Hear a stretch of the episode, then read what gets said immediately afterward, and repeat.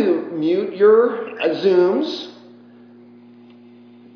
I will uh, give our, Bob's got the thing going. Yeah.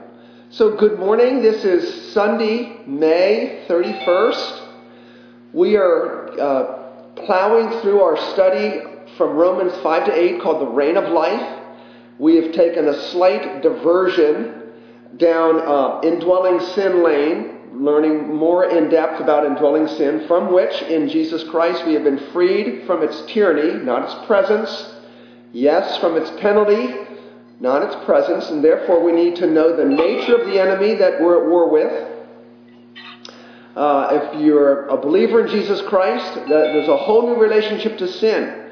We're all born in union with Adam. That means we are at war with God and at peace with sin, but through the spoils of Jesus Christ, the benefits of what He has done for us, our salvation completely outside of us, done for us, apart from us through Jesus. If by faith you are united to Jesus Christ, now you have a new relationship to God and sin. You're at peace with God through Jesus Christ. That's how Paul begins Romans 5 1. Uh, and goes on to 8 1. There's no condemnation for those in Christ Jesus. So you're at peace with God and correspondingly at war with sin. Uh, one definition of a Christian is a Christian is a person who is now at war with sin, battling indwelling sin, woke up this morning at war with sin because sin's at war with you, and you will battle sin until the day you die. This is what Christians do. They battle indwelling sin. There's a fight going on within us. And we started the handout on indwelling sin with the premise you cannot defeat an enemy you don't understand. So we did an in depth look at the nature of sin.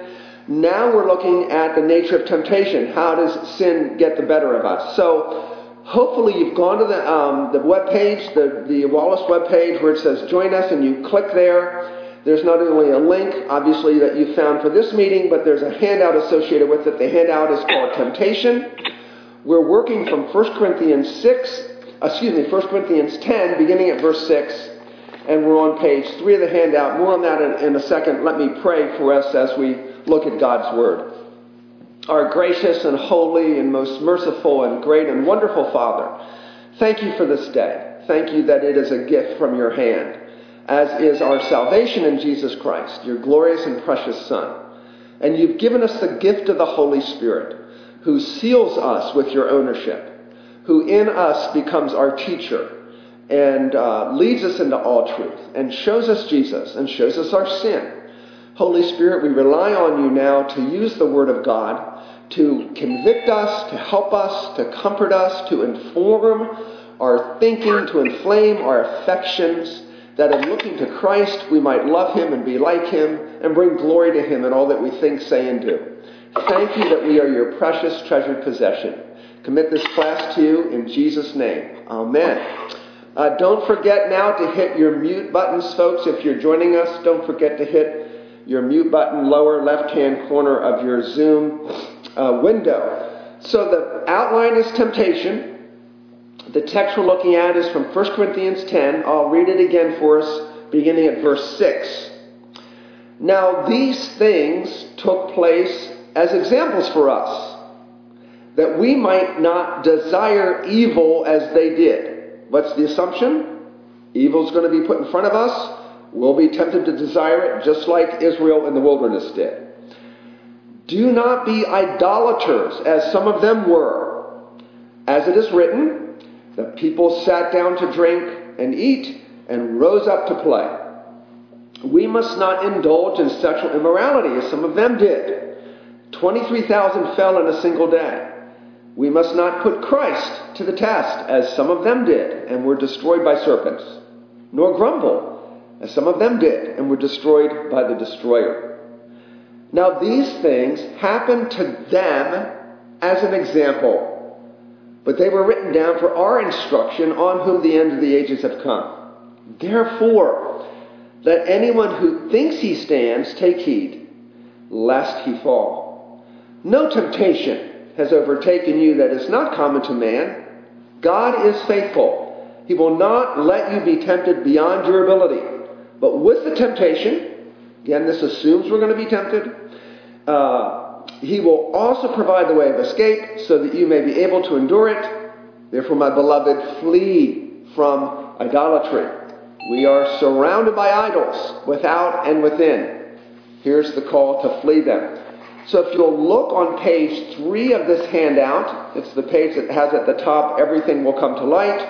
Scroll down to B, What Can We Infer from This Text?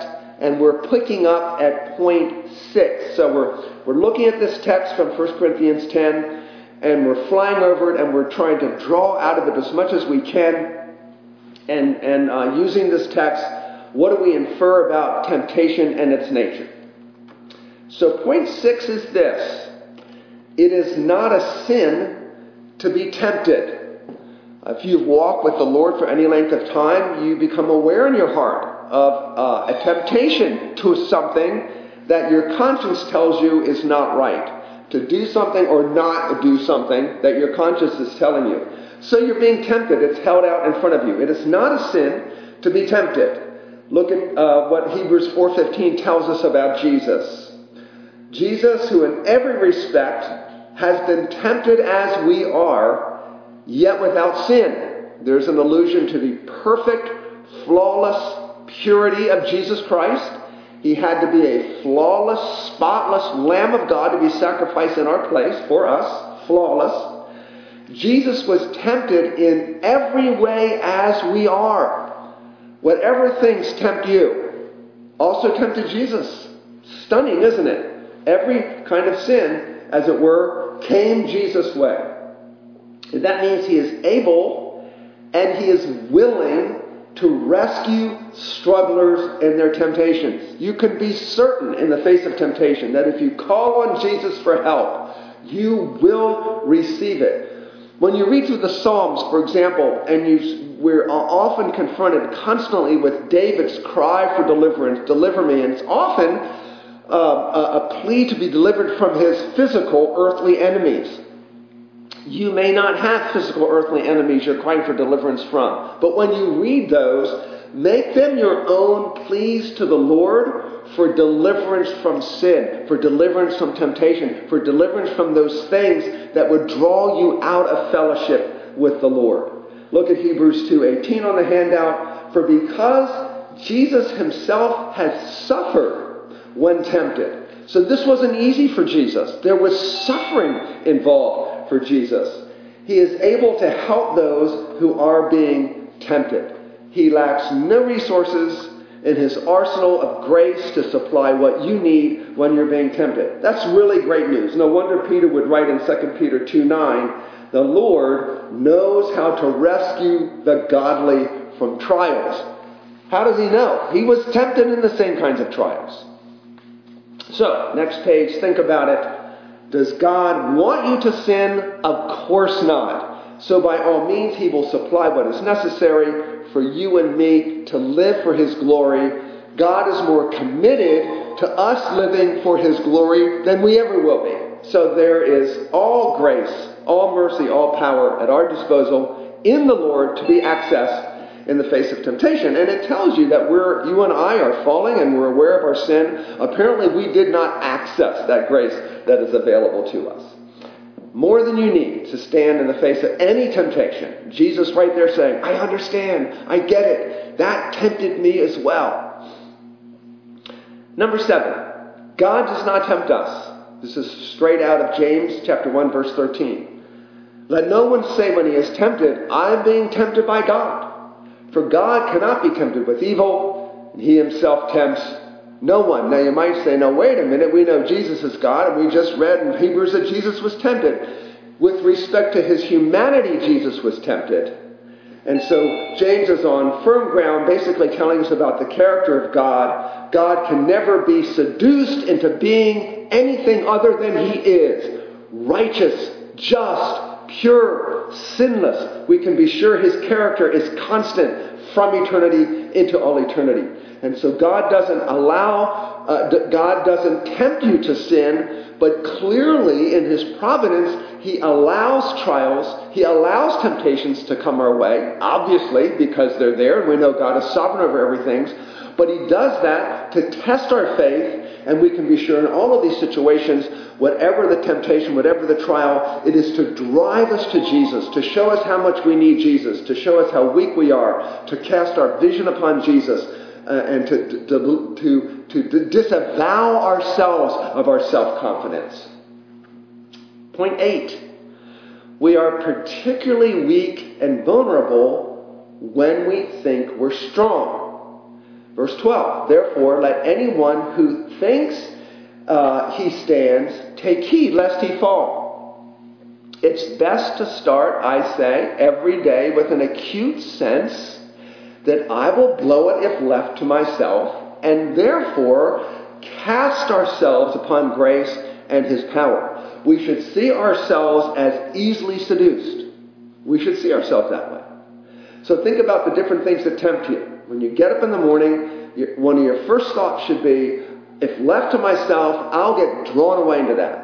If God doesn't rescue me, I'll slip into that. If there isn't a, a, a, greater vision in my heart for something greater, I will easily be seduced into sin into doing what is displeasing to the Lord and simply pleasing to myself. So we should see ourselves as easily seduced. Here's one way to think of yourself My strengths are too weak for me, my weaknesses are too strong for me. Therefore, replete, desperate of myself, I look to Jesus. Uh, most of you, some of you have heard me teach on marriage, and I say that one of the best ways to begin the day in a marriage is to throw your feet on the floor and look to the Lord and say, Lord, if left to myself, I will ruin this relationship. My pride, my selfishness, my pettiness, my demandingness, my need for whatever it is, control, for being right, for, for being approved. These things will ruin my marriage if I'm left to myself. And there, flee to Jesus, and there is grace for all grace always flows downhill. It goes to the needy. It goes to the desperate. It goes to those who are hungry, who are opening their mouths and say, God, fill me with your spirit, lest I ruin all the relationships in my life. That's a good way to start the day. I'm weak. He is strong. Here's a case study from Galatians chapter 1. Brothers, if anyone is caught in any transgression, you who are spiritual, should restore him in a spirit of gentleness. It's exactly what love would do. Because we know that sin hurts people and it offends God. So when someone is caught in a transgression, we're called to move in pity and compassion, in gentleness, because people are particularly vulnerable when they're caught in sin.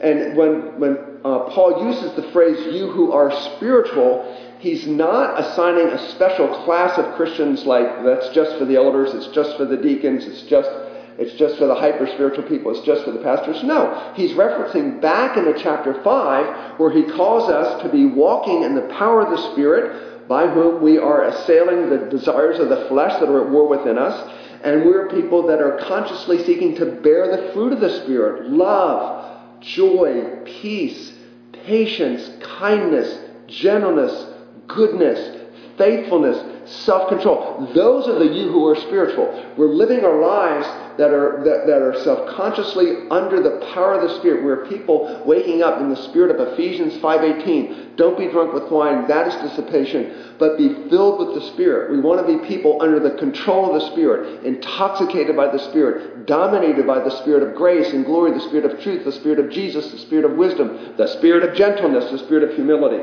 So in that Spirit, we're then able to correct gently those who are caught in transition and a transgression. Notice then Paul says this keep watch on yourself. Why? Lest you too be tempted. So when we move into someone else's life to deal with their sin, we're dealing with, with uh, people, as people seeking to be filled with the Spirit, particularly a spirit of gentleness, because we ourselves are those who experience God's gentleness with us God's kindness towards us every moment of every day. God is gentle. God is kind. God is not relating to us in terms of justice, in terms of what we deserve. No, God's relating to us His mercy, His steadfast love is new every morning. His mercy mercies never come to an end. That's the air I breathe as, a redeemed Christian. And so Paul says, keep watch on yourself lest you too be tempted. What would tempt you in that situation? Well, I just say parenthetically, it's not clear whether we would be tempted by that particular sin that the person's caught in, right? That person's caught in this sin. Be careful. You're just as vulnerable with respect to that sin. Or Paul is saying, keep watch on yourself that you in pride would tell yourself, well, I would never do that. No, if Jesus was tempted by every sin just as we are, the same is true for us. So maybe you, you, uh, you're dealing with somebody who's caught in a trespass and you go, well, you, it's okay to say I've never been tempted by that, but the truth is you could be tempted by that. And parents, when you're dealing with your little rebellious sons and daughters of Adam and you see this rebellion coming out and their wanton disregard of your authority, remember, you're that way in God's eyes too. And that creates in us a spirit of gentleness, a spirit of patience, a spirit of understanding. And we want to treat our children and discipline them in the same way God loves and disciplines us. Okay, number nine. Sometimes the power of the flesh is a source of temptation.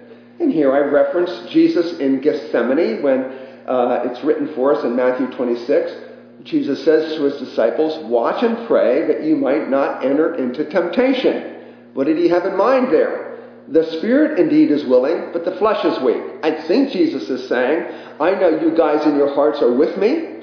You love me. You're on my side. You stuck with me. But it's the end of the day, and we've had a big meal and we're tired, and you're going to be tempted to fall asleep. That, and that's why Jesus comes and he finds them sleeping. You're still sleeping. You're still sleeping.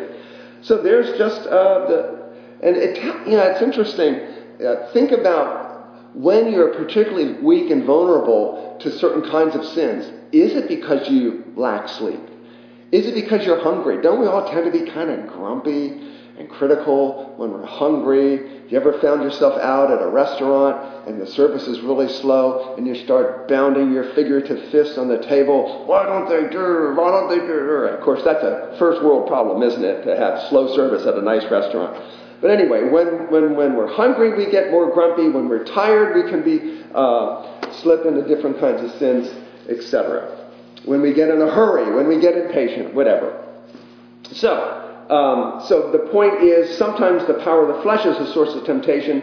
Paul alludes to the power of sexual temptation uh, to that in 1 Corinthians 7. He says, But because of temptation to sexual immorality, uh, each man should have his own wife and each woman her own husband. He's, and he says, right, it's better to marry than to burn. If you have strong sexual desire, the thing to do about it is not engage in sexual desire immorally, it's to get married and then enjoy that gift on the terms God has given to us. So sometimes the power of the flesh is a source of temptation. Got to know your own body well, as it were. As it were to uh, there's one, honey. Uh, to uh, to fight that. Number ten. That was a sorry for any of you who may be wondering. Janice pointed out that I used the phrase "as it were" a lot of times in my sermon recently, un- unconsciously to me. So I, I'm just aware of the first one today. Is that the first one or the second one? First, who knows? Who cares? Okay, number 10. Temptation is desiring evil. Look at verse 6. That we might desire evil as they did. I've got a case study for you. The Bible's full of case studies on this. And in fact, this is, this is what Paul is doing in 1 Corinthians 10. He's saying, look at the people of God in the Old Testament. There are people. They're the people of God the people elect of God, the people God has saved, the people of God has brought out of bondage, bondage into the glory and freedom of relationship with Himself. That's what it means to be a Christian. Out of bondage to sin, into the glory of being in relationship with God. Um, and, and so the Israel is a case study in this text. You find lots of case studies in the book of Proverbs. Uh, Incidentally, I just want to say, reading Proverbs 31 this morning, God has blessed me to be married to a Proverbs 31 woman. When I read through here, I see my precious wife Janice described in Proverbs 31, for whom I'm incredibly grateful. Um, so look at Proverbs 21 25. Here's a case study. The desire of the sluggard kills him, for his hands refuse to labor. All day long he craves and craves, but the righteous gives and does not hold back. So if, if on the surface of it I said to you, what does the sluggard desire? you, it's often tempting to say nothing. He's just kind of a blob. The sluggard doesn't engage in life. The sluggard, for whatever reason, is just sitting on his or her hands and doing nothing. This verse is showing you that even when we're tempted to do nothing, that's driven by desire. All our behaviors, I'll show you in a second, is driven by desire. So the desire of the sluggard kills him, and that raises what question? Well, what desire is driving the sluggard that is ending in death, the absence of spiritual vitality? His hands refuse to labor. So, in the face of work, there's something going on in his heart and his thinking that is refusing to go to work. This is, this is one of the manifestations of the sluggard. All day long, he craves and craves. So, what is the sluggard craving? What is the sluggard craving? Certainly not employment and the benefits from employment. And then you have this contrast here the righteous gives and does not hold back. So, because the sluggard isn't doing the work God's called him to do, fulfilling Genesis 2, the cultural mandate, working as God himself as a worker, mirroring on earth our God who is industrious, as it were. That's part of what work is all about. God, uh, uh, the person who is industrious, has some income to share with other people. That's one of the benefits, one of the blessings, one of the purposes of work, to have income to share with other people. Well, the sluggard craves and craves. So there's a lot going on in the sluggard's heart that is keeping the sluggard from going to work. They're craving something. Maybe they're craving the avoidance of failure.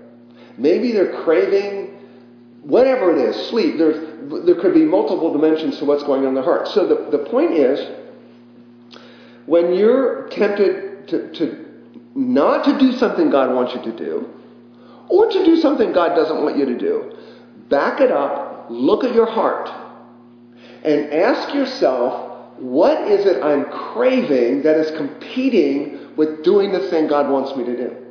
These things are the heart level. Now, I want you to see my little diagram here on the board. I've got over here that eventually we act or we speak in a certain way. And obviously, we're concerned here with speaking or acting in a sinful way. We tend to think that we do sinful things or speak in an ungodly way based on how we feel. I'm feeling lonely, so I binge shop. I'm feeling depressed, so I eat too much. I'm feeling rejected, so I drink too much. Whatever it is, we tend to connect uh, uh, our sinful actions and thoughts to the way we feel. I feel slighted, so I'm going to be critical of that person, condemn that person. There's actually more going on to that. I think an extrapolation from this verse is to see that our feelings are a reflection of our desires. Remember, the sluggard craves and craves you could, you could substitute any sin in there for, for uh, take out the word sluggard and substitute any sin in there. The, the critical person craves and craves. The proud person craves and craves. The materialistic person craves and craves. The arrogant person craves and craves. So then the question is, what is driving this? So you have desire, craving, but the point I want to make here is that what stands behind desire, what's at the heart of desire, is your thinking. You have an idea, you have a notion, you have a cognition about what is best for you, what will give you satisfaction, what will fulfill you. You have a, a, an idea, picture in your mind, a vision. These are cognitions.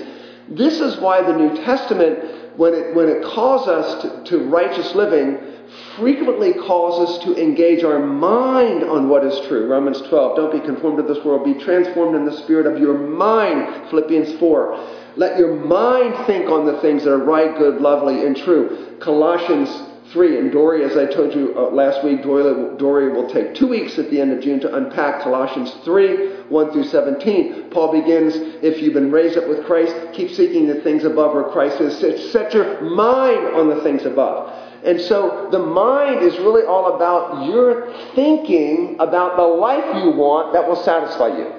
It's an idea, it's a notion of what it is that uh, you think is best for you.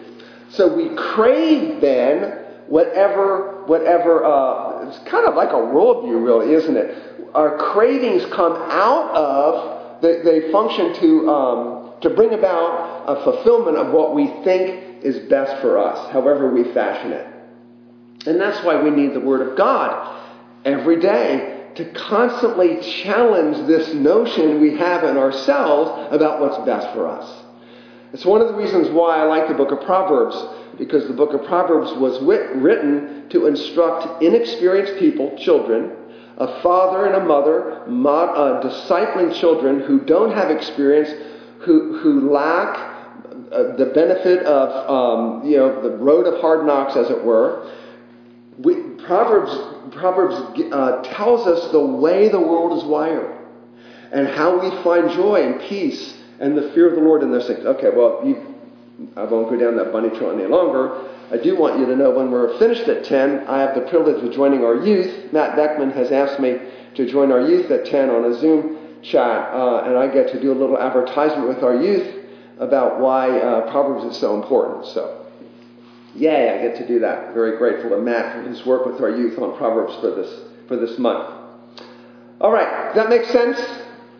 So, so at, at the heart of any sin is really a thought about what is good for you. And we want to take every thought captive to the obedience of Christ. We want our thoughts to conform what the Bible tells us is good for us. What the Bible tells us is true humanity. What the Bible tells us is the way to find peace and joy and, and, um, and happiness, which is in terms of righteousness.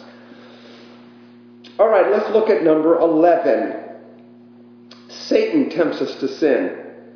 Seems like uh, Christianity 101, 1 Thessalonians 3.5. We have an allusion to this. Paul writes to this young church for this reason, When I could bear it no longer, I sent to learn about your faith for fear that somehow the tempter had tempted you and our labor would be in vain. So you kind of have to read between the lines what exactly Satan in that context would be tempting them. But ultimately, what's Satan's ultimate temptation? It's to draw you out of fellowship with God. It's to destroy your faith.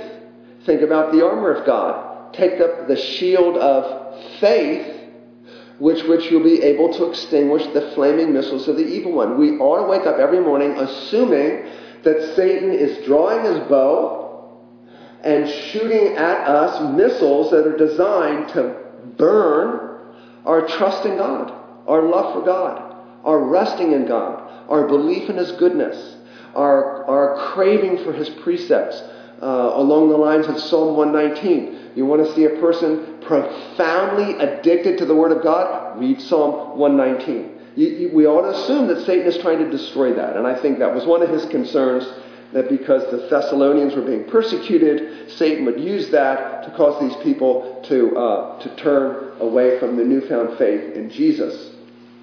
Think about Peter's uh, situation, his famous confession of Christ's messiahship at Caesarea, uh, recorded for us in Matthew 16 23.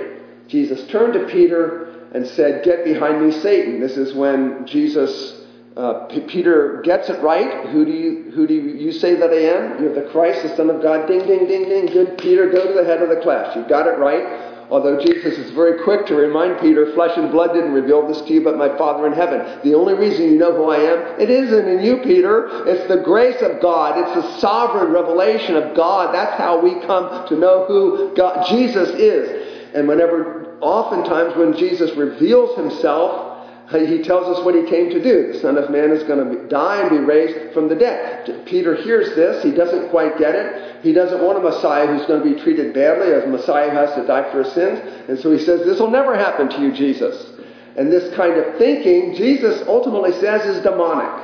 To have a Savior who doesn't die for our sins. So he says, Get behind me, Satan. You're a hindrance to me, a stumbling block, a skandalon.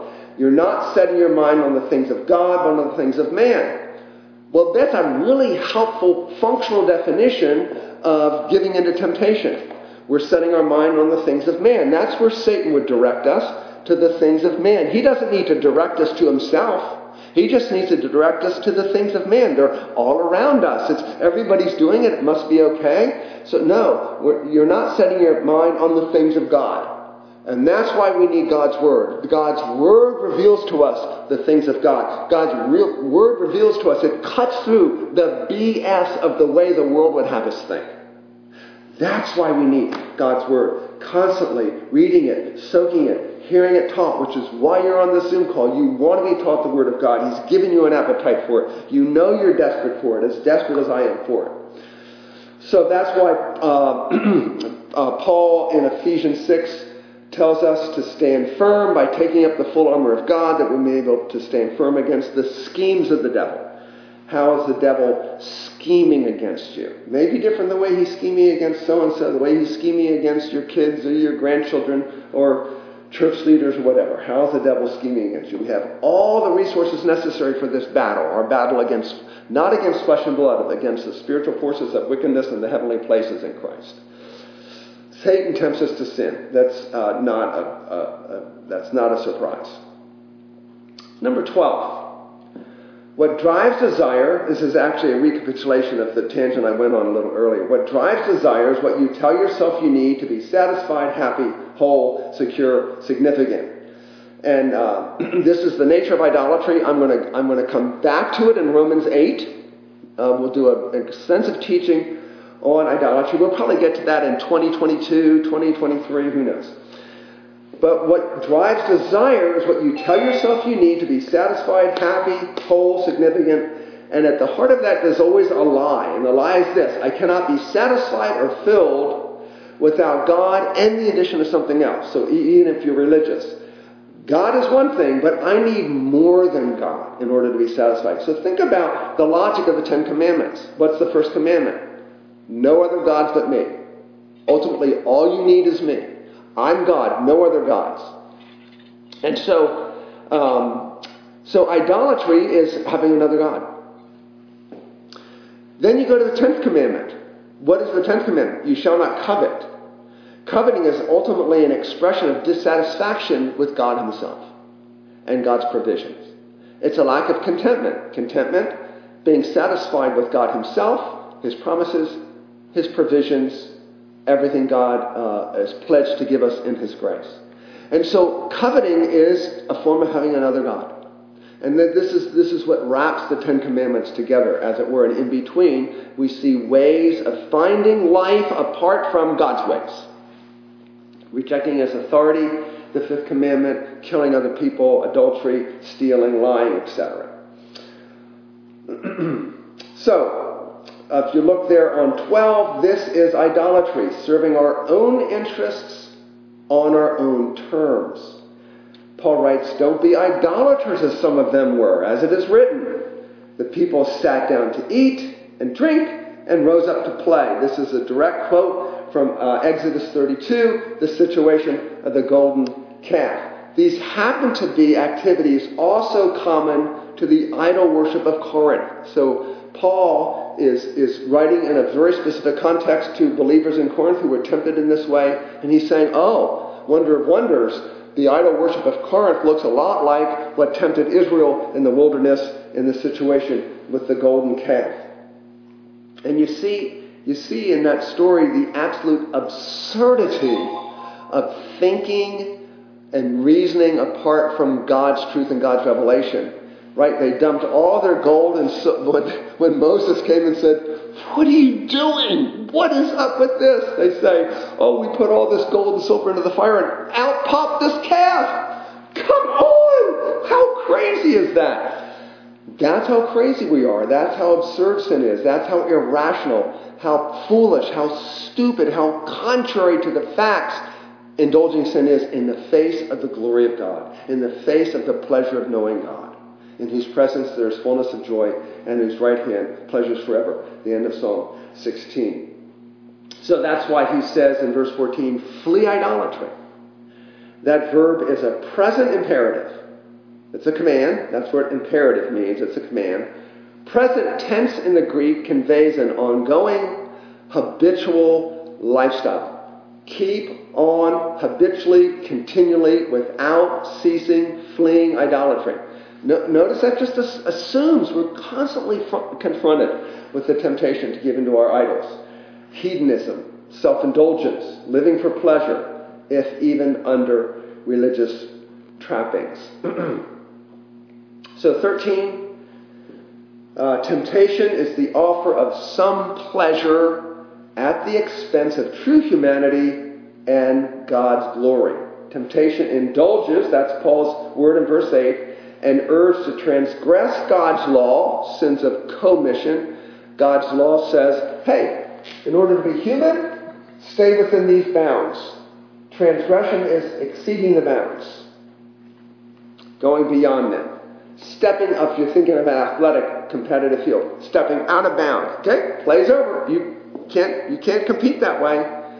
We can do all the competing we want, all the living we want, staying within the wonderful parameters God has given us for our good, for His glory. You can never hurt yourself staying within the parameters God gives you. The law of the Lord is perfect, reviving the soul. Sweet, it's like honey to us. And when we get into Romans 7, we'll see how Paul esteems the law of God, uh, knowing that it's, it's, it can't save us. It can prescribe the way of salvation, it has no power to do it. That's why we need Jesus, keeping it in our place. So temptation is the offer of some pleasure at the expense of true humanity and God's glory. It indulges, it transgresses God's, transgresses God's law, or fails to comply with it. That's sins of omission. He says we must not indulge in sexual immorality. That's, in, that's engaging the gift of sexuality on our terms versus God's. This is a reference to Numbers 25, 1 through 9. I think we can make, go, go to one more point, which is 14. Uh, and sort of an, another conclusion. Therefore, desires left unchecked will carry us away into sin. Uh, this amazing graphic portrayal of temptation in James chapter 1 verse 14. Each person is tempted when he's lured and enticed by his own desire. Then desire, when it's conceived, gives birth to sin, and when sin is fully grown, it brings forth death. It's kind of the language of sexuality and birth, isn't it? So isn't, isn't James saying uh, temptation, we give, uh, death comes acting contrary to God's ways when we're, uh, when we're desiring something and we act on it, we give into it.